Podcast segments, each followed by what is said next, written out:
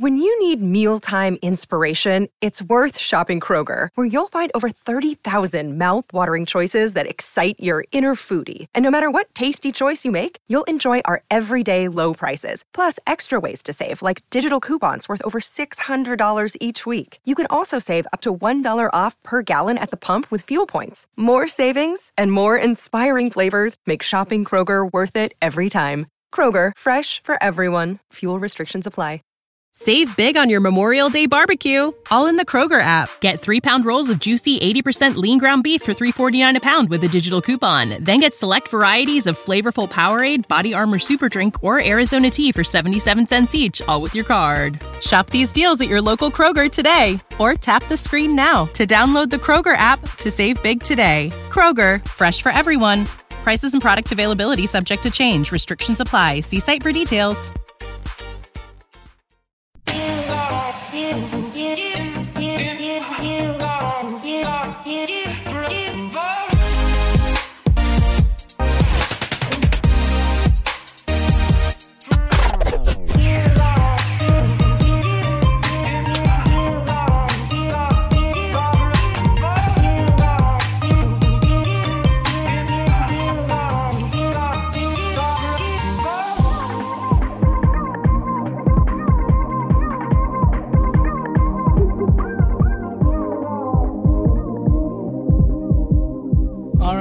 welcome everybody to the Lakers Legacy Podcast, where it's that time of the year. Pumpkin, what's your price latte season. And when I say what's your price, I'm talking about your free agency price. Fall free agency is in the air, right in line with Black Friday and Christmas shopping. What a time! I am your host, Jonathan Hernandez, and I am joined by my co hosts, Alan Riley and Tommy Alexander. And just like that, we are back with the NBA and the Players Association agreeing to start the 2021 season on December 22nd. We've got the draft next week on the 18th. Free agency starts on the 20th. On the 22nd, teams can begin signing, and training camp starts on December 1st. So, on your marks, get set. Whoa. Uh, but we're here to talk about free agency because it's right around the corner. And uh, we've already done a free agency special part one, but consider this part two with the updated salary cap being confirmed at 109, which stays exactly the same as last year. Uh, the luxury tax line is at 132. The hard apron is at 138. And unfortunately, that's bad news for the Lakers because that gives them a lot less flexibility to work with, and they will likely have to go bargain shopping in free agency with that taxpayer mid level of 5.7, not the 9.3 million dollars. Although they can still get to that number if they make some trades. But consider this episode an updated free agency part 2 episode where we go shopping with that lower amount in the worst case scenario. But shopping we will go for Black Friday next week. Alan, is it weird to be simultaneously Christmas shopping for loved ones while also free agency shopping for your favorite team this time of the year? It's the weirdest thing I've ever experienced in my entire life, and I just don't know what to do myself. So uh, I'm not buying anything for anyone. Everyone can buy things for themselves. I'm taking a break. Nice. Uh, Tommy, what about for you? I feel like it lines up pretty well. You're shopping and you're shopping. I have I don't even know how to respond to this, but I guess sure. I'll think about that when I'm Christmas shopping. Oh, the Lakers are also shopping Tommy. right now. I'll buy you something Yeah. Oh, well, th- that's nice. We can do a white elephant Christmas gift. Yeah, let's do a three-person white elephant. And speaking of white elephant Christmas games or Christmas gifts, the Lakers are hoping that nobody steals gifts from them. So there we go. Let's get right into today's quick sho- show and segment where we will be talking about how we rank the Lakers that we want to keep. And then, because of the confirmed numbers of this year's salary cap, we're going to be going shopping with the lower 5.7 MLE exception. Uh, you can check out our jam packed first free agency special two episodes ago. I believe it was episode 326, where me and Tommy go through a slew of free agents, but under the premise that the Lakers were able to avail of the larger $9.3 million non taxpayer MLE. So, this is why we're pumping out a part two episode free agency special where we go shopping with more lower tier free agent guys than we did in that first episode. But first, we'll talk about the guys we want to keep on the Lakers and prioritize and rank them because we haven't got into that yet. Uh, the reminder the Lakers can only have 15 guys active on the main roster. They're allowed to have two two way players on top of that, but those guys are limited to how many games they can actually play in the regular season when they're eventually called up, if they're called up at all. Dion Waiters and J.R. Smith, as it pertains to the bubble season, were essentially just placeholders for Avery Bradley and Demarcus Cousins. Next year, we also potentially have to account for another roster spot in the 2020 first round pick if we keep that pick. So that kind of leaves Quinn Cook and Jared Dudley as the odd men out. If the whole roster returns, and I'm talking about Markieff, uh, Demarcus Cousins signs for the veteran minimum, Avery Bradley opts in, um, Dwight Howard's back. If the whole roster returns, including Cook and Dudley, that would leave the Lakers with no room for their first round pick and no room to sign anyone new with the veteran minimum or mid level exception. So, because of this, I think Cook and Dudley are likely out, and maybe the first round pick is deferred or turned into a second round pick, which can then become a two way player, I believe. Uh, that would give the Lakers two open slots for new signings, presuming KCP, Rondo, Avery, Markieff, Dwight, and DMC are back. So, with that said, I want you guys to rank in order of importance. Let's do top four. Who you would bring back out of Avery, Rondo, Dwight, KCP, Markieff, DMC, Dudley, Quinn Cook, J.R. Smith, Dion Waiters. Um, does anybody want to go first? I can go first if nobody has their, their list set yet. Take it away. Oh, I was going to go Tommy, first. take it away, Tommy. because I'm going to forget all of these names in like two seconds.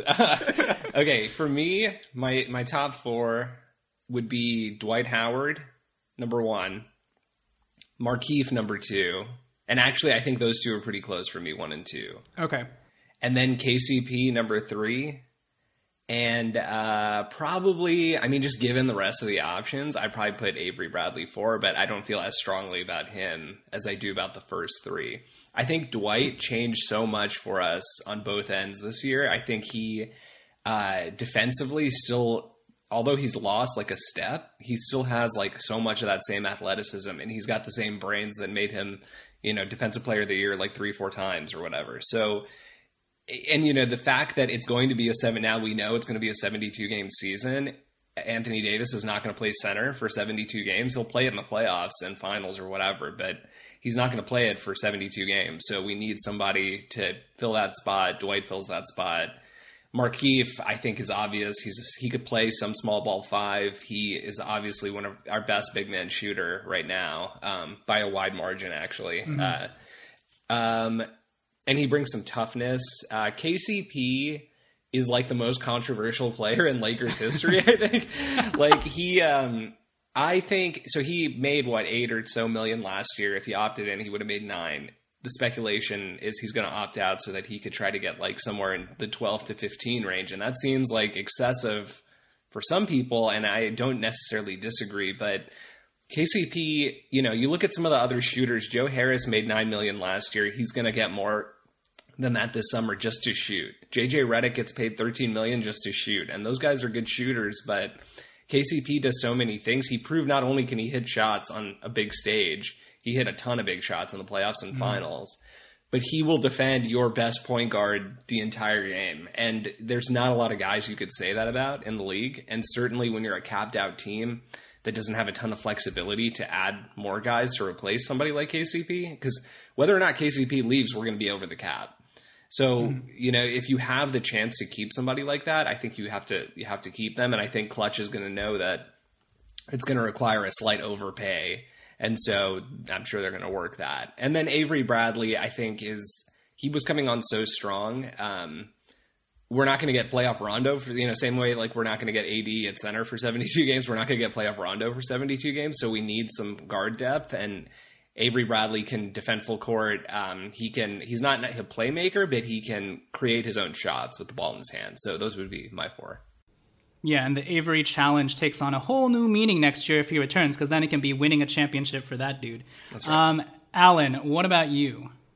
Yeah, um, I, I do think that Tommy makes a really great point with uh, Anthony Davis not wanting to play the five, you know, during the season. So, um, it's funny. At first, I will say just my gut reactions of, oh, if we were to lose a player, who would I most be disappointed, right? Like, oh, crap, we didn't retain so and so. First one that came to mind actually was KCP.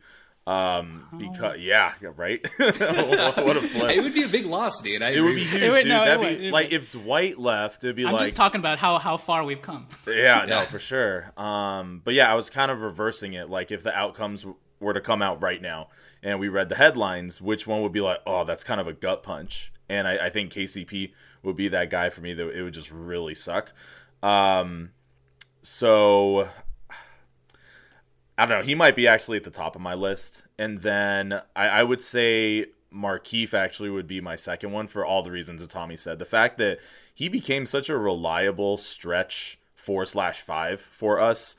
Uh, I don't think any of us were anticipating his offensive skill set to come on so strongly, especially because his brother gets like so much more hype than he does.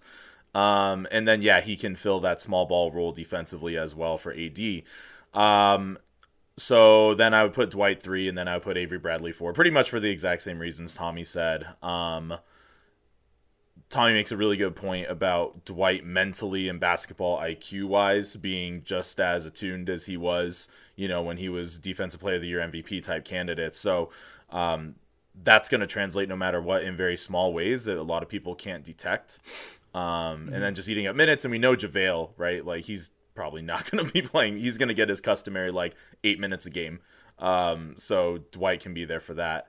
And then, um, yeah, between AB and Rondo, I mean, I don't know. If we lose playoff Rondo, you would hope that some of our other guys who've got that championship experience can not, of course, replicate what he brings to the table, but you would think that the growth that they've experienced, guys like Caruso, right, um, can carry over pretty pretty largely. So yeah, that's my four.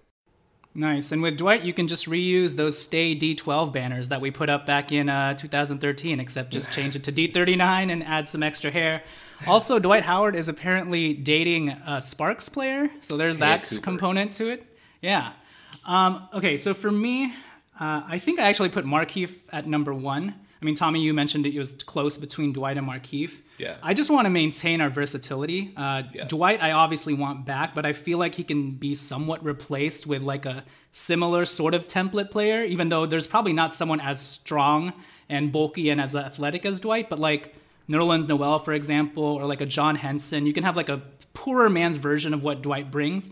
Or if you even want to get super poor, like Bismack Biyombo. Sorry, dude. No. Uh, pretty pretty much. I mean, pretty much does what Dwight does. I mean, okay, that's that's not true.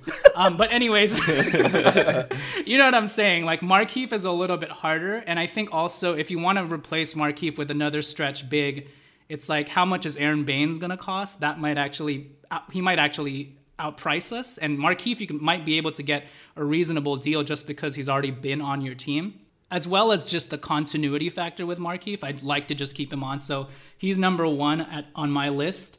And then number two, I actually put uh, Rondo, although I'm second guessing myself now. Obviously, this is more so just for the playoffs.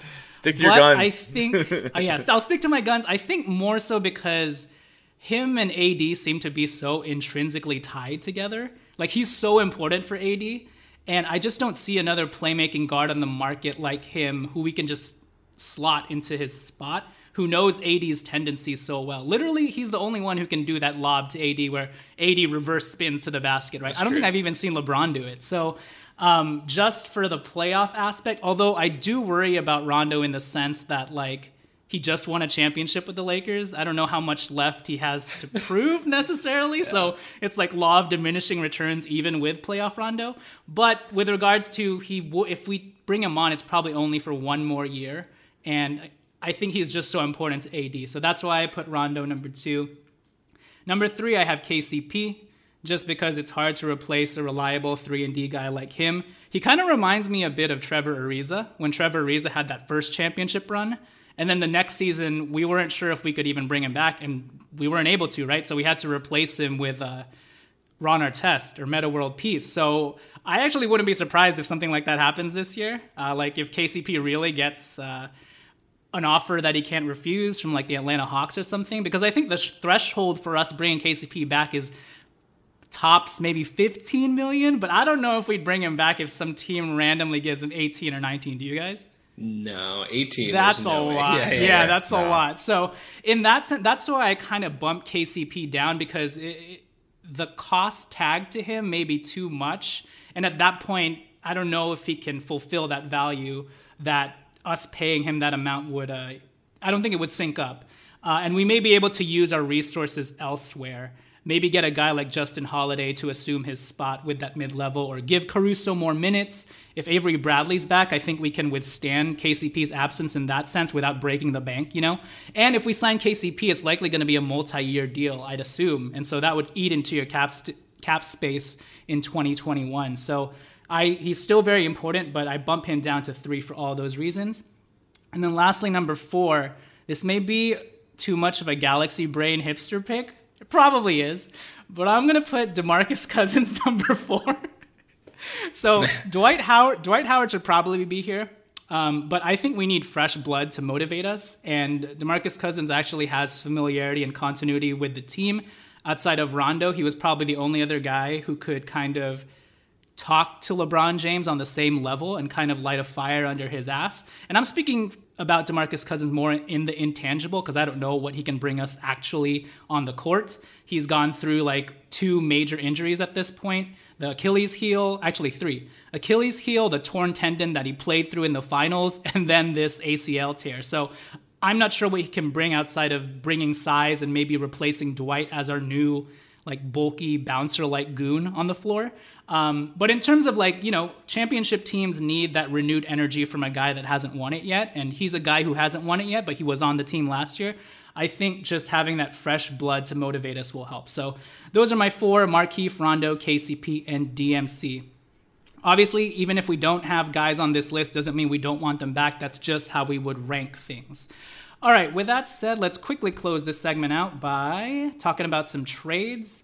Um, Tommy, would you trade for Derrick Rose? Popular name out there right now. We almost kind of dabbled with trading for him at the midseason, uh, during the midseason last year. But yeah, would you trade for Derrick Rose? I would trade Derrick for Derrick Rose, and I would give them pretty much anything they wanted that would make the trade happen. I mean, if they if they wanted, like, okay, obviously there's limits to this, right? Like, you're not going to get Kuzma and the pick, but I don't know, one or the other, I might do it because I think uh, Derrick Rose is going to. We're getting to the point now, although LeBron has shown no signs of slowing down yet, really. Um, we're getting into like the danger zone of his career, right? Like where it's it doesn't need to be like a, a huge drop from last year, but like little minor tweaks and dings and stuff and stuff like that could start to add up, especially over the course of a 72 game season. Derrick Rose would like slot in so easily as the number three reliable scorer. He can dribble the ball, he can handle the ball, he can make his own shots, he can make shots for other people. He plays with super high energy. He has become a much better outside shooter in the last few years. Um, so I would essentially because like we don't know what's going on with our 2021 plan or 2022 cap plan at this point I would essentially offer, you know, JaVale in the pick is like a no brainer. But like, you know, if if it even if it took Kuzma, I would strongly, strongly consider doing that. You're getting a guy who you're also getting uh, not just Derrick Rose for next year, but you're getting his. I think you're getting his early bird rights because I think he only signed a two year deal with the Pistons, but you're still getting some sort of rights to bring him back on a reasonable deal that he would actually potentially keep. Um, so I, you know, I, as much as I like some of the young guys on the team, I would, I would pretty much do anything it would take to get a guy of that like caliber or who fills that kind of role for us. Cool. Uh, yeah, I agree with you to an extent. I think if it cost Kuzma, I'd be a little bit wary. I'd almost I'd be put wary, THT sure. in his spot just because. And it's not even about Kuzma; it's about losing more size. It's like we have so many freaking guards at this point. You lose a six nine guy, and you're gonna have to replace him on the market. Somebody who probably can't do what Kuzma does. So that's the where I'd maybe draw the line. Alan, really quickly, yes or no on Derrick Rose, and then we'll move on. it's intriguing to have Derrick Rose for sure. And you know, you talked about having fresh blood and like that hunger, right? He hasn't won a ship, so there's something to be said about that. Um, and and yeah, like his versatility can help with load management, so to speak, for LeBron while LeBron still plays. So we talk a lot about how Rondo can get the ball out of LeBron's hands, just bring the ball up the court. Well, D Rose could do that now as well. And I think we'd all agree that D Rose is a better player than Rondo at this point. Um, so there, there's a lot of other options I think that open up for you there. Um, yeah, if we were to have him. Cool. Uh, Tommy, take this one. Chris Paul, um, banana boat galore. Yeah, would you trade for Chris Paul? Let's throw the the cap specifics out of the way. Let's just say he gets bought out or something. Oh well, yeah, I would 100% take Chris Paul. I think it's the same thing. He Chris Paul can still play. I mean, he took that he carried that OKC team that was very inexperienced and you know, none of those guys had a clue what was going on in the playoffs, and he took that Houston to seven games in the first round. Uh, they almost won Game Seven. He can still play. He's you know would be motivated. He could easily easily get his first ring if he joined LeBron and AD next year. Um, realistically, you know, I know you said don't talk about the cap stuff. It would take like seven guys. It would be a seven for one trade. Uh, uh, half our team. It would be half our team, and it would require certain guys to opt in to be traded. You know what I mean? So it's like it, it just like realistically is not going to happen. But if he gets bought out, or you know they do the amnesty thing again, uh, which it doesn't sound like they're going to do, but if they did something like that, then absolutely, I would take him. Yeah, uh, I think for me, and this is just like on a personal level, feels like too much banana boat stacking. Feels a little bit excessive. I feel like we'd be too much of a cheat code. Although the the Lakers redemption story for Chris Paul would be incredibly poetic. Obviously, he finally gets to actually don a Lakers jersey. That would be cool. Um, I just sort of want to maintain some sort of organic DNA of the Lakers, but that's more on a personal level. If I gun to my head, we're just talking about basketball on the court logistics and who who can help us win. Yeah, for sure. Let's bring on Chris Paul. All right, so that does it for our first two segments, talking about who we want to retain from the Lakers and what we think about these potential big trades that the Lakers could potentially pull off. I put those two in big air quotes. So we're going to close Tommy and Alan's time here talking about some free agents that could fit into the lower 5.7 tax MLE that the Lakers likely will be using so as to not hard cap themselves. Although, again, the Lakers can make some moves to be able to avail of that larger MLE amount should a free agent come along that's worth doing all of those things for. But before we start throwing out some lower tier names for Alan and Tommy to review, I would just like to remind you guys to please follow us on Twitter at Lakers Legacy Pod please, please, please also rate and review us five stars on iTunes. That would help us out tremendously as we've been pumping out, I feel like, some pretty quality content the last two weeks as we get you guys set for this crazy sprint run into the 2021 season with draft talk, with the Laker Film Room 2019 20 season retrospective. Uh, we've got another draft segment coming up with SI's Jeremy Woo. And obviously, our last episode, we had on Derek Murray of Babcock Hoops to talk about the number 28th pick in the second round and, and some international draft and stash players that the Lakers could look at. If you guys appreciate the content that we've been pumping out recently, please rate and review us five stars on iTunes. Let us know you're listening. I mean, we won the freaking championship. You guys are still riding that lit vibe, most likely. Please translate that feeling over to your thumbs and click the far most right gold star that you see on the Apple Podcast app. After hitting 420, we want more. We want to get to 500, so please help us do that. And also, if you want to leave a question or a topic that you want us to address in future episodes, you can do that by putting it in your review when rating us five stars. So, thank you very much for your guys' support. Just wanted to reiterate that. And also, if you want special exclusive content, and early listens to all of our episodes, please consider donating to our Patreon page, patreon.com slash Podcast. Even a dollar helps. Thanks to those people who have donated and supported us religiously on Patreon. We couldn't do any of this without you. But yeah, overall, thank you guys for your support, and a five star rating and review on Apple Podcasts goes a long way. So, with that said, enough of that talking, enough of that pandering, enough of that begging.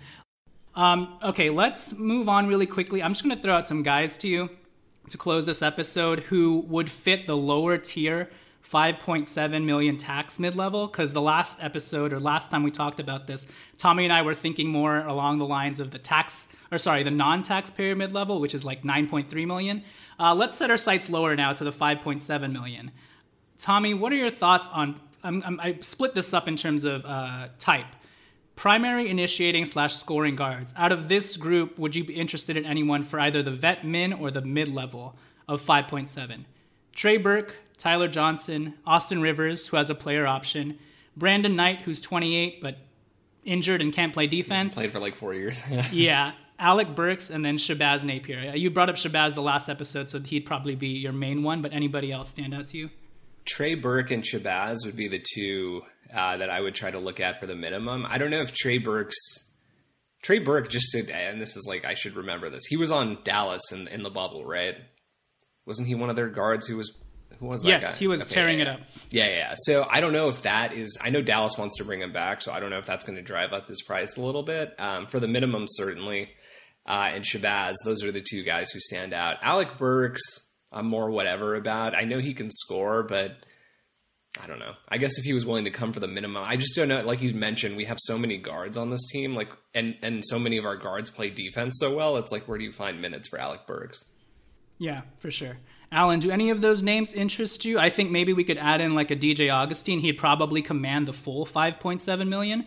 Um, but any of those other names, Trey Burke, Tyler Johnson, Austin Rivers, Knight, Burks, or Shabazz, interest you at all? These are just going to be really stupid takes and reasons for these things. Yeah, so I'm just it. throwing that out there. Well, LeBron wanted Shabazz right back in That's Miami, so there's the that. I said. Like, and then, okay, so not so stupid then. And then um, DJ Augustin always kills us when he plays against us. So you know, if you Yeah. can't beat him, then join him. So yeah, I'm down for that.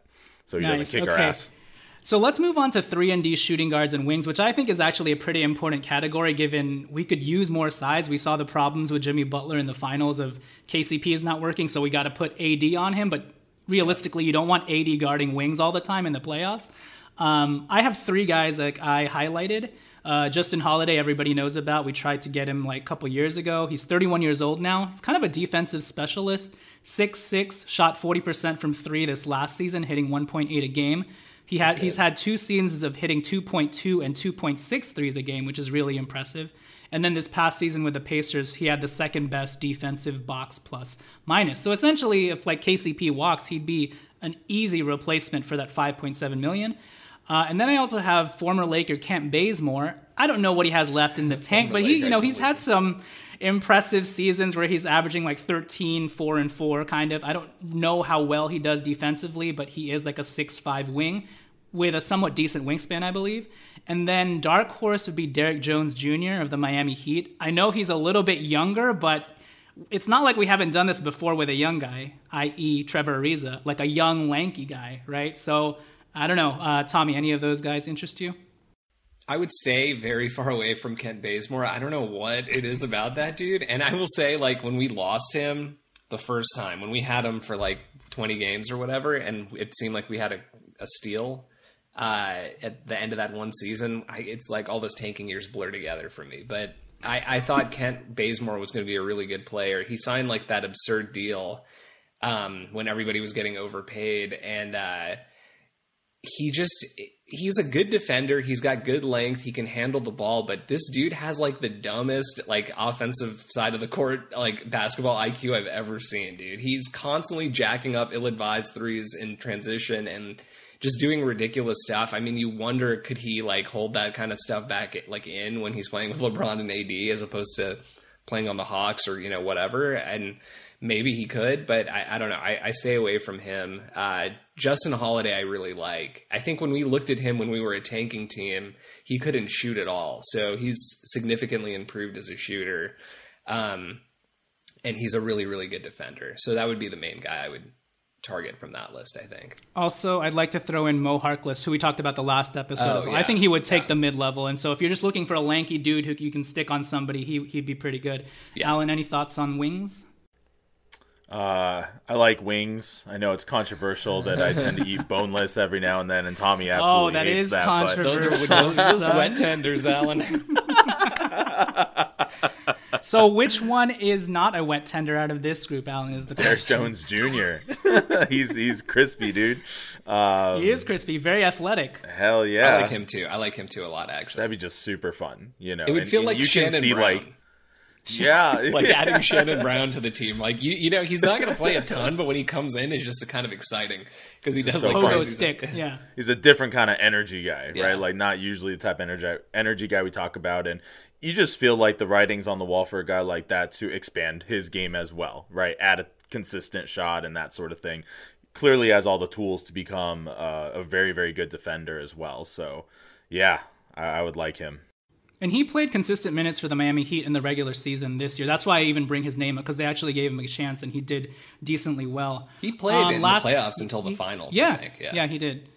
Um, lastly, bigs. Uh, we've got John Henson, Nerlens Noel, Willie Cauley Stein, Bismack Biyombo, Ian Mahinmi, and Mason Plumlee. I think some of these guys you can, some of these guys, some of these guys you can probably get for the vet minimum. Although I don't know because given how the Lakers have shaken up the league in terms of the physicality and size that they have, some of these guys may actually get paid because some teams may so, just yeah. want to have an insurance big.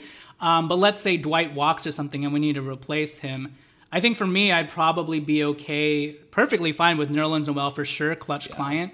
Um, and then I'd probably go John Henson. He's a little less erratic than Willie Cauley Stein, and John Henson I think has like a seven foot four wingspan. Um, but yeah, Tommy, what about you?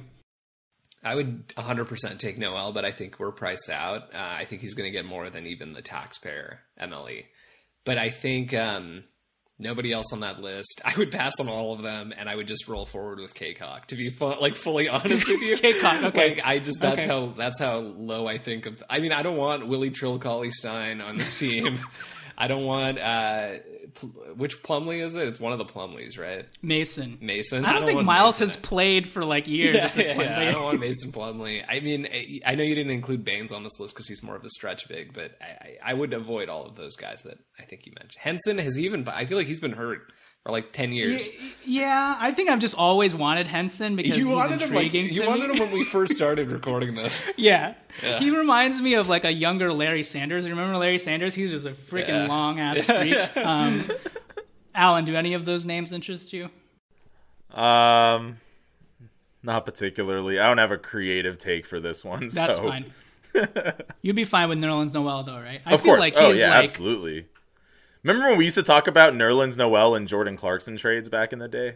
Yeah, dude, that was the that was the hot hot goss trade talk right there. Uh, we can finally bring it back full circle.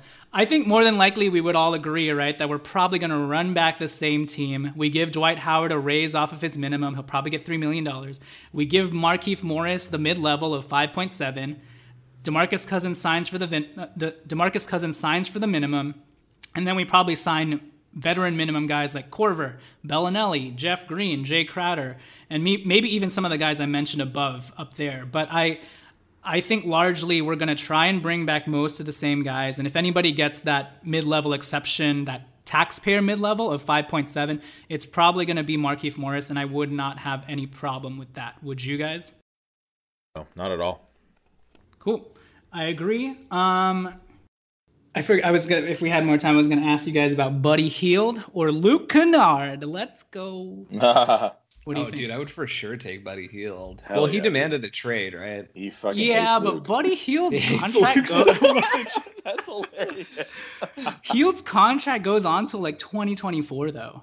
That's the Oh, that's the he only signed thing. an extension last Yeah. summer. I mean, it goes down two million dollars every year. So by 2024, it's like 18, which is semi-reasonable. But we don't know how old this guy oh, is. Yeah, that's actually. So what is it right now? Twenty four or something? It's like 22. Yeah, it's it's not too Damn, crazy, dude. but like, I think he's like pretty bad. Hey, it's pretty bad. And I think Buddy Hield is like, what age is he right now? Supp- supposedly. Oh, he's he's got to be like twenty six. he's 27 right now, but Yeah, you don't know if because he by was the old when he was drafted. yeah, right. by 2024 he may be 33 already. oh god. Oh, but I would for sure take Kennard. Trade it all for Kennard, dude. Trade the it all for Kennard. Oh. Yeah. I guess I would too. Um, but I think the Pistons are actually, you know how they have like those training camps with like the lower seeded teams. Do you know that's act- that actually went on, or Oh, might yeah. even be going on right now? Yeah. Ah. So apparently the Pistons have been running Kennard at point or something. So I don't know if they're even. wow. They might have big plans for him. We'll see. I wonder if they're going to try to trade because I feel like all the players they're picking top. I think they're number six. Mm-hmm. and every player that's mocked around their draft position is a point guard, and they definitely oh, want a point guard because true. Derrick Rose is old. So I'm like, are you just going to draft a point guard and trade Rose and then play Kennard as like your other ball handling Oh, guard? I probably. Yeah. Yeah, He's probably they should just a just pla- full blow placeholder. up at this point. Yeah. All right, cool. Tommy, Alan, thank you guys for joining me for this first segment. I'll take it to break. When we return, I'll give you guys some additional free agency thoughts and predictions given the new news that has come out and what I predict the Lakers will do in the coming days with their first round pick, potentially buying second round picks, with potentially offloading a guy like JaVale McGee, whether or not I think some trades will happen. And then I'll throw out some other dark horse free agency options that we weren't able to get to in this first segment that I don't think anybody else has talked about yet. Call it my super hipster galaxy brain options. Um, that given the quick turnaround, I doubt the Lakers will look at. But just in case you want to think literally outside of the box, I have those options coming up for you guys in the next segment. And then after that, we'll close this episode out with a short 12 minute segment that Tommy and I previously did, where we discuss and debate a Kyle Kuzma centered package for Victor Oladipo. So, so yeah, make sure to catch both those segments after the turn. All right, so we are back, or at least I am back. And to close this episode out, I'm going to give some additional thoughts on free agency based off of the updated schedule that we're now getting from the NBA and how truncated it is. And this is going to be honestly the wildest three weeks we've ever seen in the NBA. Who knows what happens with trades and transactions?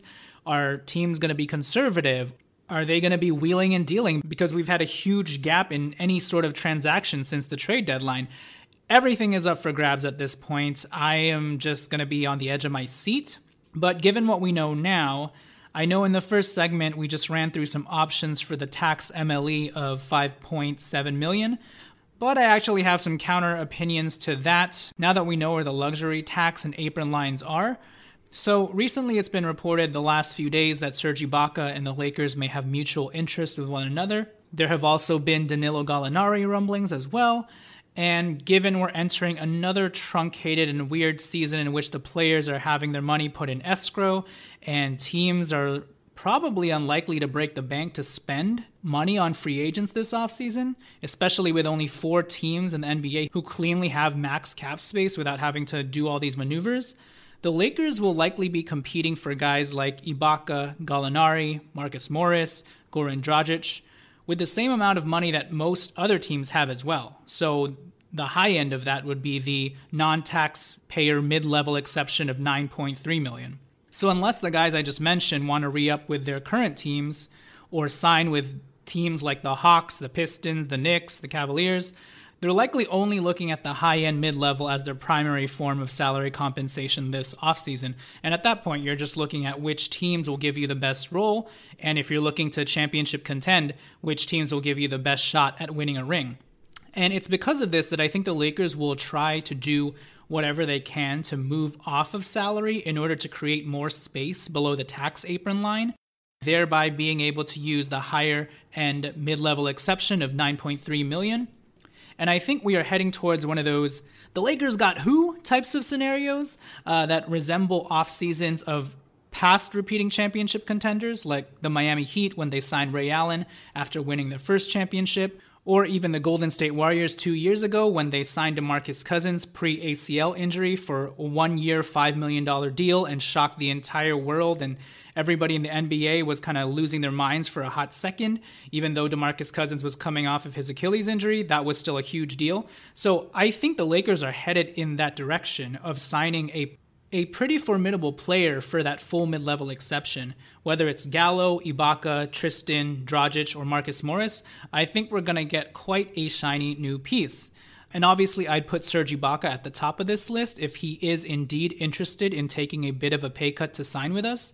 He obviously won a championship with Danny Green two years ago, so he has that close access to Green to get some intel on what the Lakers' culture and environment is all about. And from everything that we know, it's been roses and butterflies and rainbows this past year. Uh, so that should only help in the recruiting of Serge Ibaka.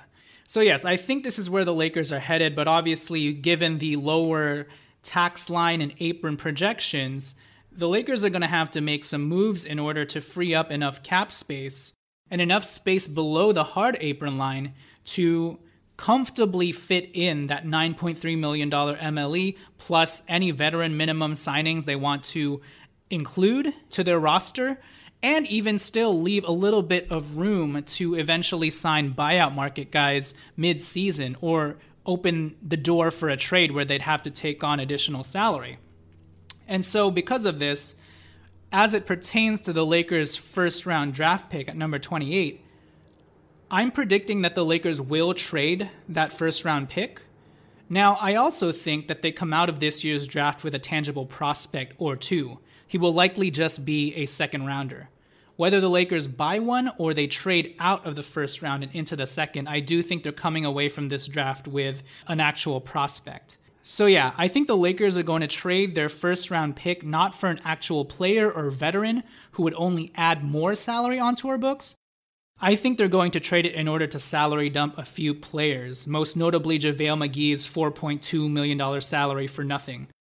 And if it's true that player opt ins will occur two days before the draft, then that makes things even less complicated for the Lakers when it comes to timing logistics. And the Lakers can go ahead and take their pick on draft night and trade it along with McGee without having to wait a few days later for JaVale McGee to opt in.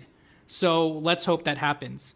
And yes, by doing so, by trading this first round pick along with JaVale McGee's $4 million salary, they also get off of the first round pick's $1.9 million salary and also gain two vacant roster spots to use in order to add that higher 9.3 MLE guy, other veteran minimum guys, and or their second round pick that I 100% believe they're going to pick uh, by the end of the draft because this draft is particularly loaded with older, ready made prospects that can actually come in and help a team like the Lakers, who during the early part of this season will probably be running out more of the young guys to preserve our stars like LeBron James and Anthony Davis. So that's my current prediction right now.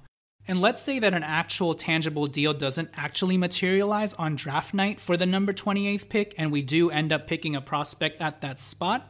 Make sure to pay attention to whether or not the Lakers buy a second round pick in addition to drafting their first round pick. Because to me, that would be an indication that said first rounder will probably be traded at a later time, and it's that second round prospect who the Lakers plan to invest in. So don't get too excited if you're a draft nick and uh, we end up drafting someone who's really exciting and tantalizing at the number 28 spot if we do end up also buying a second round pick. So be more excited for the second rounder than the first rounder, if I'm making any sense there. So just keep that in mind.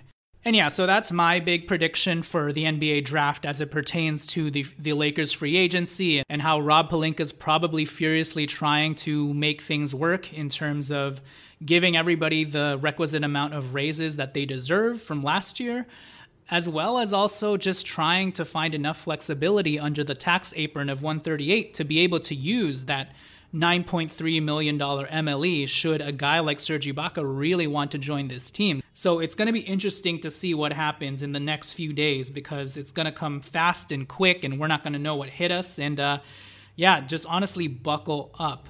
Um, to close this episode on free agency, I wanted to bring up some names that we haven't yet touched upon who may be considered super reaches and maybe I'm thinking with my galaxy brain a little bit too much and maybe I'm trying to be too much of a hipster, but just in case, I have a list here of guys who have probably flown off most people's radars that I feel like could potentially still have a shot at being on an NBA roster as a contributing NBA player.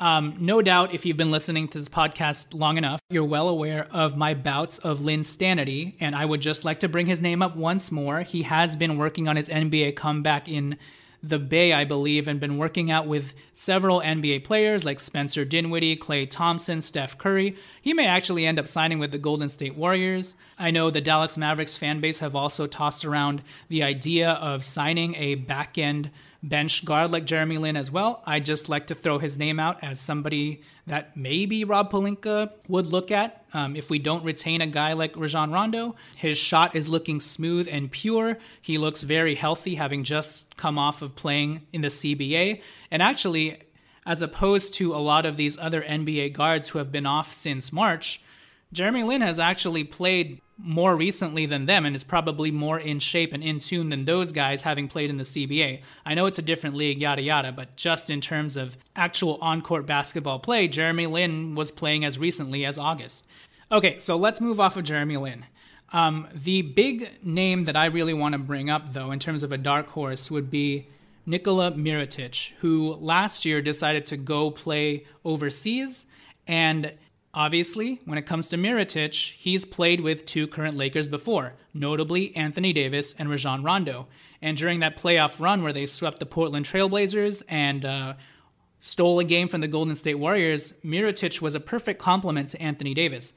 I don't know what his overseas contractual obligations are currently, but if there's any way for the Lakers to finagle something with Nikola Mirotic, get him to come back overseas and play for the NBA once again, he would be a perfect MLE sort of guy to give a portion of that 9.3 million or even the full mid-level to him because we've already seen him in action with AD and Rondo and just the synergy between the two being that ultimate floor spacer for Anthony Davis. So keep Nikola Mirotic in mind uh, just in case the Lakers want to shock us and um, think out of the box in that respect. So Outside of Nikola Mirotic, and he was honestly my most uh, exciting dark horse option, we've also got Darren Collison, who's been out of the NBA for the last season as well. He was courted by the Lakers and even seen at, at particular Lakers games uh, during the trade deadline. There's a possibility he may decide to return to the NBA this year. Outside of Darren Collison, there's also Milos Teodosic, who once played for the Clippers I don't think he's the type of prospect that the Lakers would sign because he's not that great defensively, and I think I'm putting that lightly. But he is a guard who can create and has a very high basketball IQ and is pretty savvy um, with his playmaking skills. Lastly, if the Lakers want a reclamation project and, and someone who has a little more potential and who's still young, there's also Deyonta Davis. He's only 23 years old. He last played in the NBA with the Atlanta Hawks in 2019 and in the last year, he's been playing with the Santa Cruz Warriors, averaging 11.5 points and 8.2 rebounds during the 20 during the 2019-20 season. So that could be an option for the Lakers to look at if they need an additional big. That's probably not something that they're um, really thirsty for, but just the name that I wanted to bring up. And I'll just bring this name up to close this show because I think it's hilarious. But there's also Michael Beasley, uh, he signed a contract with the Nets during the bubble to play during their bubble run before contracting COVID. Everybody knows about Michael Beasley two years ago. He was on the Lakers. He had that wardrobe malfunction on the sidelines. That was hilarious. But honestly, if the Lakers want some additional power forward depth, if they end up losing out on Markieff Morris and they can't retain him, or free agency doesn't really shake out the way that they want to, might not be a bad idea to bring back Michael Beasley. I'm not really endorsing this pick. I'm just bringing his name up. And obviously, when he was with the Lakers two years ago, he didn't stretch the floor at all, actually. And I was surprised that he was very reluctant to even shoot threes, um, given he had such a prolific season with the New York Knicks and actually shot a decent percentage from beyond the arc. But he was still a bucket. And obviously, LeBron James has history with Michael Beasley, and I feel like he would fit in with this group's dynamic and also be a part of that Lakers redemption sort of theme going on there. And um, yeah, I wouldn't, I guess I wouldn't mind if the Lakers gave Michael Beasley another shot because it's not like he left the team due to locker room toxicity or anything like that. It was just a, he was just a casualty of trying to get Mike Muscala, you know? So that's pretty much my list of uh, dark horse candidates that may that may have flown under the radar because they haven't been in the league in the last one or two years. So quickly, I'll just go through it once again. Jeremy Lin, Milos Teodosic, Darren Collison, Michael Beasley, Deyonta Davis, Nikola Mirotic, and if the Lakers end up signing any one of these guys, I'm going to look like a genius. But likely they won't even consider any of these guys. But just in case, just throwing it out there and hope you guys are amused by that. And um, hopefully some of these guys actually make it onto an NBA roster, whether or not it's with the Lakers. And I'm mainly talking about Jeremy Lin, but you already knew that. All right, well, that sounds like a good time to stop and swing it over to my closing segment with Tommy, where we assess and debate a potential Victor Oladipo trade involving Kyle Kuzma and whether or not that may be a worthwhile prospect for the Lakers to consider as we approach the NBA draft next week. So we'll pitch it to one more break, and when we return, Tommy and I will close out this previously recorded segment. I'm bringing Tommy back on for this quick segment. I just wanted to talk to you about something that's been flying around Lakers land. Victor Oladipo from the Pacers is, uh, I think he only has one year coming into next season on a $22 million contract, a pretty reasonable contract for his age and stature. It has been rumored, I think by Eric Pincus, that the Lakers would try and trade for a guy like Oladipo even without financial commitments and take on his last year. And Oladipo has been rumored to be open to leaving the Indiana Pacers.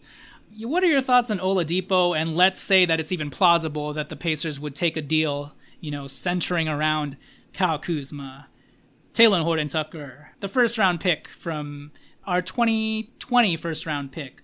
Maybe throw in Danny Green as salary ballaster. Let's say they'd be willing to take that sort of deal on. Would you do that? Are you excited about Victor Oladipo? What are your thoughts on Vo, the, the man who can sing really well?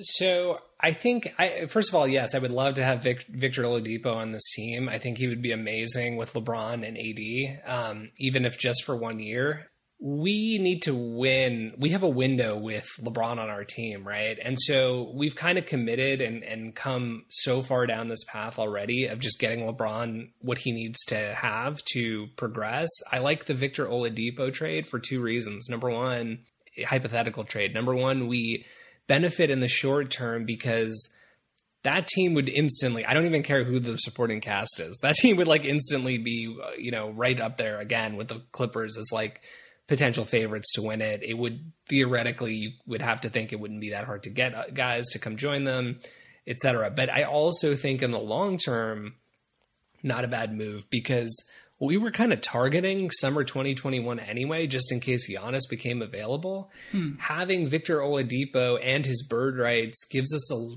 good amount of flexibility. I mean, if Giannis says he doesn't want to come back, but he'll do a sign and trade, like it, it gives us a it gives us an opportunity to use Victor Oladipo in a potential sign and trade. It gives us an opportunity to just sign him outright if um, you know it things are going well and we think that you know, like LeBron says he wants to leave, or LeBron is kind of winding down, and we think that Oladipo could be a good piece to fill the gap. I mean, it never hurts to have highly productive players like that who are all star, at least in reputation. Um, and I'm not trying to take anything away from Oladipo. I mean, he is an all star. So, you know, it, it, it I, I, would be all about this trade. He's an aggressive perimeter defender. He would help us out a ton there. He can handle the ball. He can shoot. He does everything. I mean, he would be an amazing number three player. Um, and because it doesn't really hurt us in the long term, and it's relatively low risk if we were kind of angling for summer 2020 for Giannis anyway, I think it's low risk. And I, I honestly, and I know this is where anybody who's not a Laker fan listening to this is going to think this is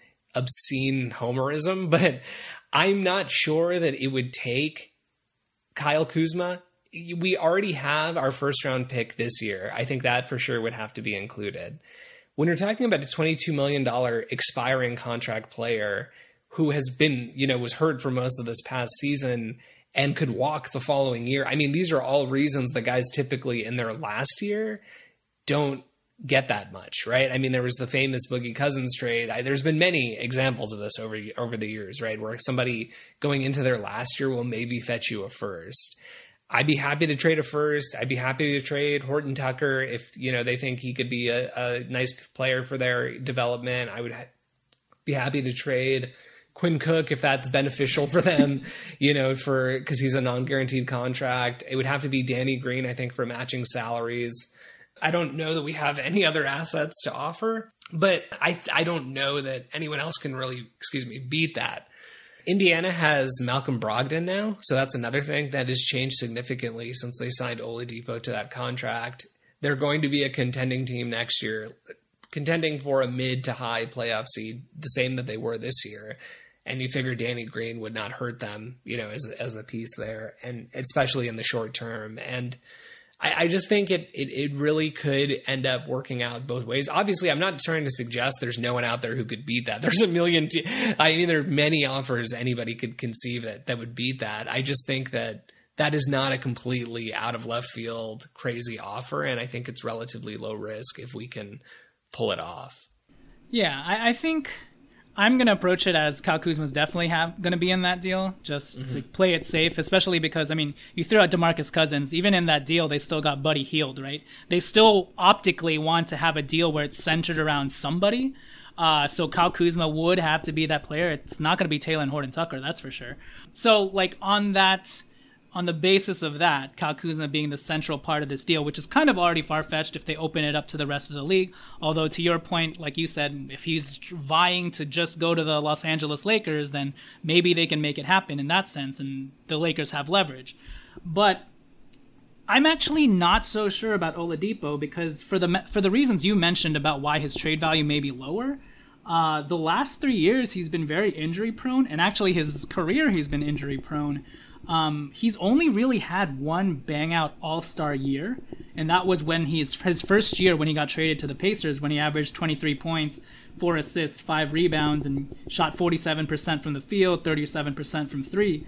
If you take that year out of it, the next year, he only played 36 games because he was injured, and he only averaged 18 points, 5 assists, 5 rebounds, uh, 42% from the field, only 34% from three, and this is without another ball creator like Malcolm Brogdon. This year, he only he was injured again, only played 19 games, 14 points, less than 40% from the field, 31% from three, 2.9 assists with 2.5 turnovers. And this is with another creator in Malcolm Brogdon in the fray, right? So I'm kind of questioning how good this guy is, and, and maybe you can take on the risk because it's just one year and you're looking for 2021. You're looking towards 2021 anyways, which is a good point on your end.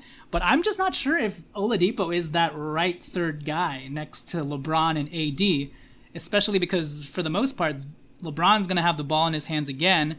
I don't think Oladipo is that great of a three point shooter, and his numbers may look more like this 15 point, 16 point you know these averages that he had previously been um, putting up with like the Oklahoma City Thunder or the Orlando Magic. So, and if I think about other guys out there, I think I would prefer. I think a lot of people would probably agree with me. It's maybe a no-brainer statement, but like I prefer Caris LeVert, Bradley Beal. Like, if we're going to use Kyle Kuzma in a trade, and not to say that Kyle Kuzma will get you these guys, because I think it's even more far fetched that you'd be able to get a 27 year old Bradley Beal, but he's also going to be on his last deal um, in 2021.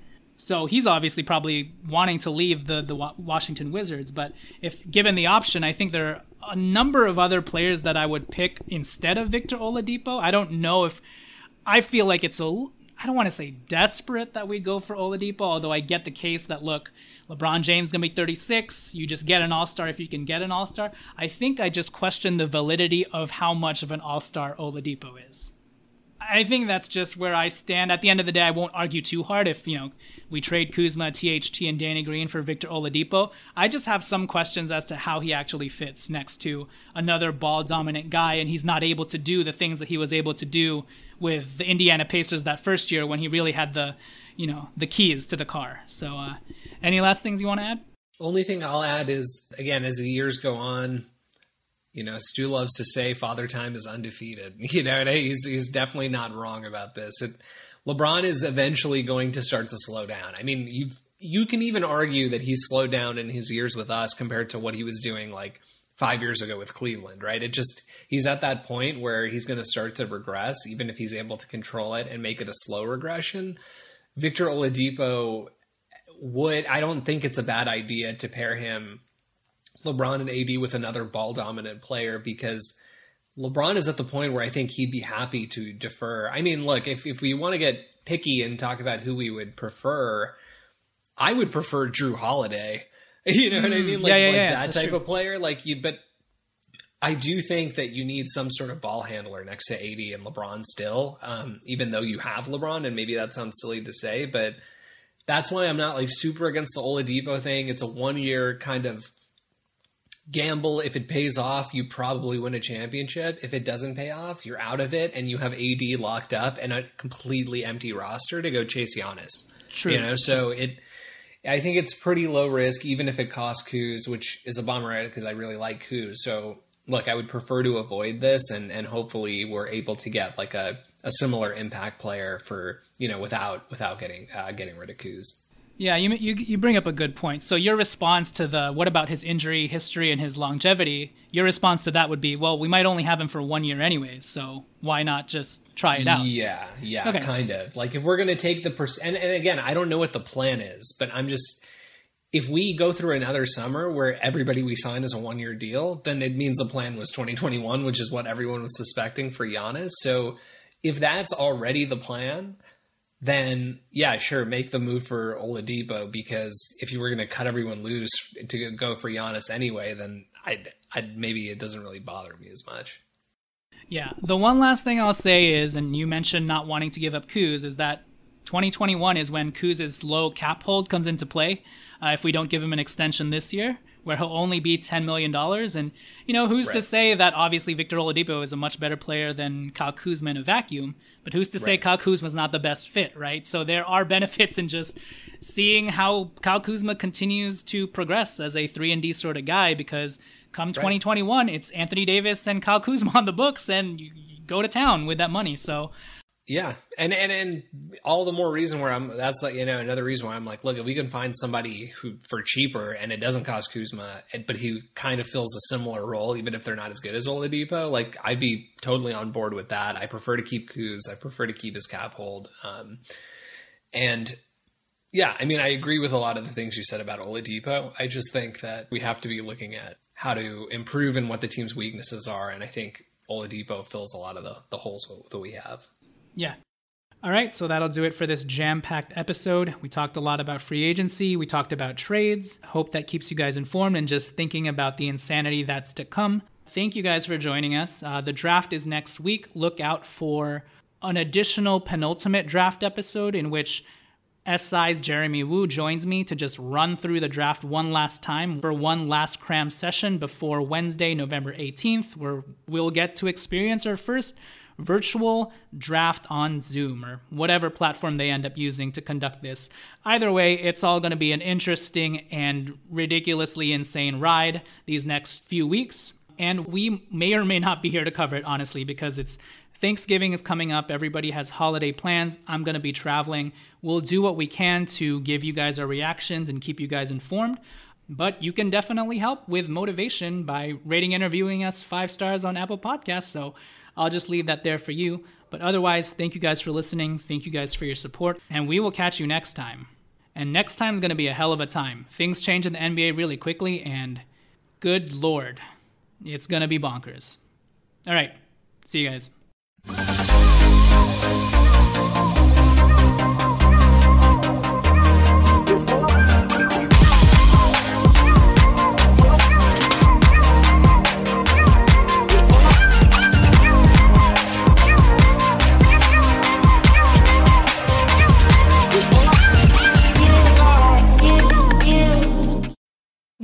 Need mealtime inspiration, it's worth shopping Kroger, where you'll find over 30,000 mouthwatering choices that excite your inner foodie. And no matter what tasty choice you make, you'll enjoy our everyday low prices, plus extra ways to save, like digital coupons worth over $600 each week. You can also save up to $1 off per gallon at the pump with fuel points. More savings and more inspiring flavors make shopping Kroger worth it every time. Kroger, fresh for everyone. Fuel restrictions apply.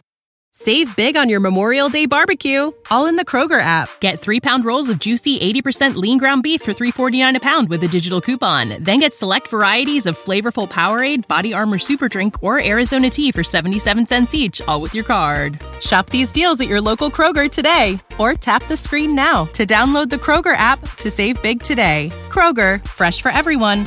Prices and product availability subject to change. Restrictions apply. See site for details.